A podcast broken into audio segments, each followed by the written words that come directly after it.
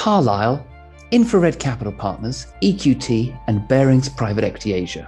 Four firms that have all wholeheartedly embraced and pushed forward the idea of E S G-linked credit facilities. Just to recap, the last couple of years have seen numerous examples of credit facilities arranged, both at the fund and at the asset level, with a margin ratchet linked to sustainability goals. Put simply, if you meet sustainability targets, the cost of your facility is lower. Carlyle has secured about twelve billion dollars of E S G-linked financing at both the asset and fund level. E Q T, back in summer twenty twenty, secured a fund-level bridge facility with an upper limit of five billion euros. Baring's Private Equity Asia recently secured a three point two billion dollars E S G-linked facility, the largest yet in Asia. And Infrared, as we're about to hear, has been getting very creative with its banking products. I'm Toby Mitchnell, Senior Editor for E S G and Sustainability at P E I and Editor of New Private Markets. In December, I jumped on a video call with experts from each of these firms to discuss a year in E S G-linked credit facilities and asked for predictions for how this corner of finance will develop. Here's some snippets of what was said. My name's uh, Jonathan Beeson. I'm an associate director at, at Infrared Capital Partners. A private equity firm have set up a lot of you know E S G-linked debt and loans, but actually they're, they're moving it into other ancillary parts of their business, such as foreign exchange hedging or moving into say inflation swaps. I mean, Infrared has done both of these, for example, and, and it's trying to incorporate E S G into more than just you know a sort of nice title of you know oh look, we've done this loan. It's actually saying, well look, we're trying to ingrain it into everything we do. So it all really stems again from if, if we take the Renewables Infrastructure Group, which is a listed renewables infrastructure fund, uh, F T S E two fifty. So that's one that, that Infrared manages, and we started with the R C F, and, and we basically have three K P Is, a sort of one for environmental, one for social, one for governance. Uh, and we have targets that, that we set over time. If we hit these, th- that gives us a mechanism to, to either incur a premium or a reduction on the margin and commitment fee.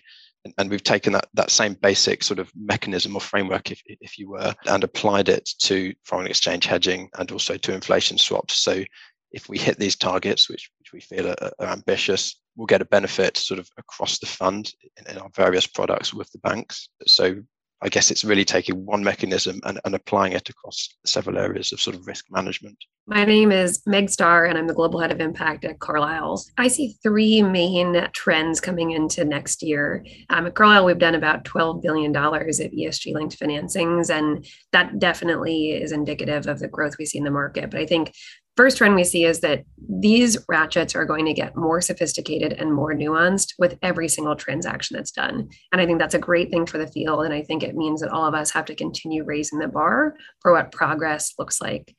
Second, I think we're going to see a lot more creative use cases. We saw that, for example, doing the green use of proceeds for a revolver fund. So how do you incentivize management for when they're using their revolver to direct that towards green CapEx, for example, by making that slightly cheaper? We've seen creative structures where the proceeds are being split with an environmental N G O, such as our E S G-linked financing for Flender.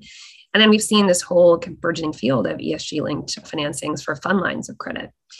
And then the third thing we see going into this next year is more creative and more ambitious metrics. So, for example, we did a two point three billion euro E S G-linked line of credit for our European private equity investing this past year. We had one K P I around getting bottoms-up carbon footprint across our companies, one K P I around our goal of having thirty percent diverse directors.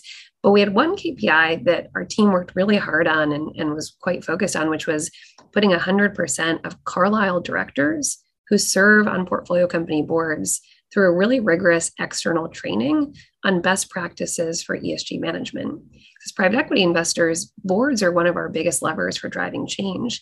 And we need to really ripple out understanding of best-in-class management of issues like climate risk and opportunity, how to create effective diversity strategies, et cetera. And so being able to train those board members so that they can impact the progress of those companies, we were really excited by. So I think for twenty twenty-two, we see more sophisticated and more ambitious metrics, creative use cases, and then creative metrics as we really work to push thinking and push practice in this area. So I'm James Yu. I'm the um, head of capital markets and partner at E Q T Partners. Well, I completely agree with, with Meg on more ambitious targets. I think that's um, that's definitely, we're seeing that happening already. And um, I think some of the other things that we're seeing is uh, we're getting feedback from lenders about, you know, inconsistency of disclosure, you know, both at the fund level as well as the portfolio company level. Some are good, some less good. And, and frankly, a lot of it is not good enough, right? And so I think we're getting a lot of comments from lenders just generally in the leveraged finance space. They'd like to see issuers being more consistent and robust in their disclosure. And then I think the other thing is this whole idea of third-party ratings, you know, whether it's a rating agency or another third party.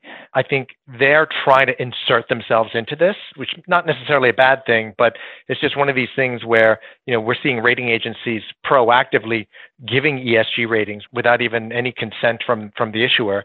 And the question is, is that always the right way to do it? And, you know, what is the best way to get a third-party rating if this is in fact what lenders want? And we're hearing more and more from lenders that this might be something that they want because, you know, we we may have what we think are robust K P Is and robust disclosure, but you know, it's sometimes hard for lenders to know, is this company the best it can be in this space or or not? It's hard to know.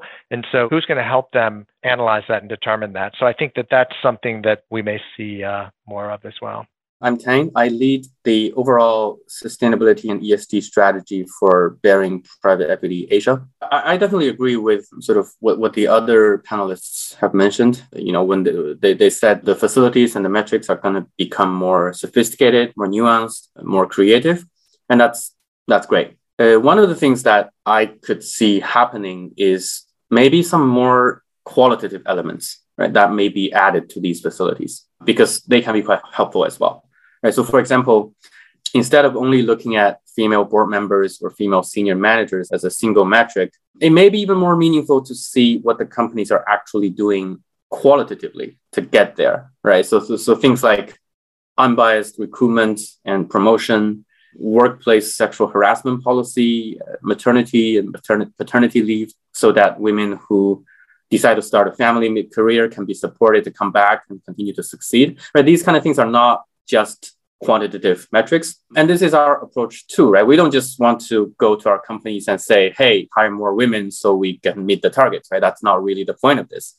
We do want them to build a work environment where all talent can succeed, uh, including women. And as we get more sophisticated, as the industry get more, um, you know, gets more sophisticated on this topic, maybe there's qualitative ways to looking at certain uh, E S G topics. And I think that would be good as well. And one of the other things I wanted to mention uh, for next year is that, you know, I also think we'll see more of these loans for funds in Asia.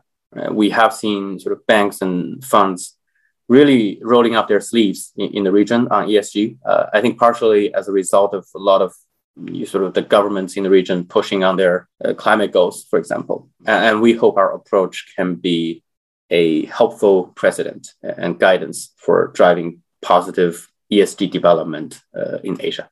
So there we have it. More ambitious, more sophisticated targets, more scrutiny of the data by both lenders and possibly third-party agents, more of a qualitative overlay, and the application of E S G K P Is to banking products beyond just credit facilities. That all to come in twenty twenty-two. Don't forget, you can listen to all podcasts from New Private Markets and affiliate titles at P E I on all your regular podcast platforms, as well as on the P E I sites. I'm Toby Mitchnell, signing off.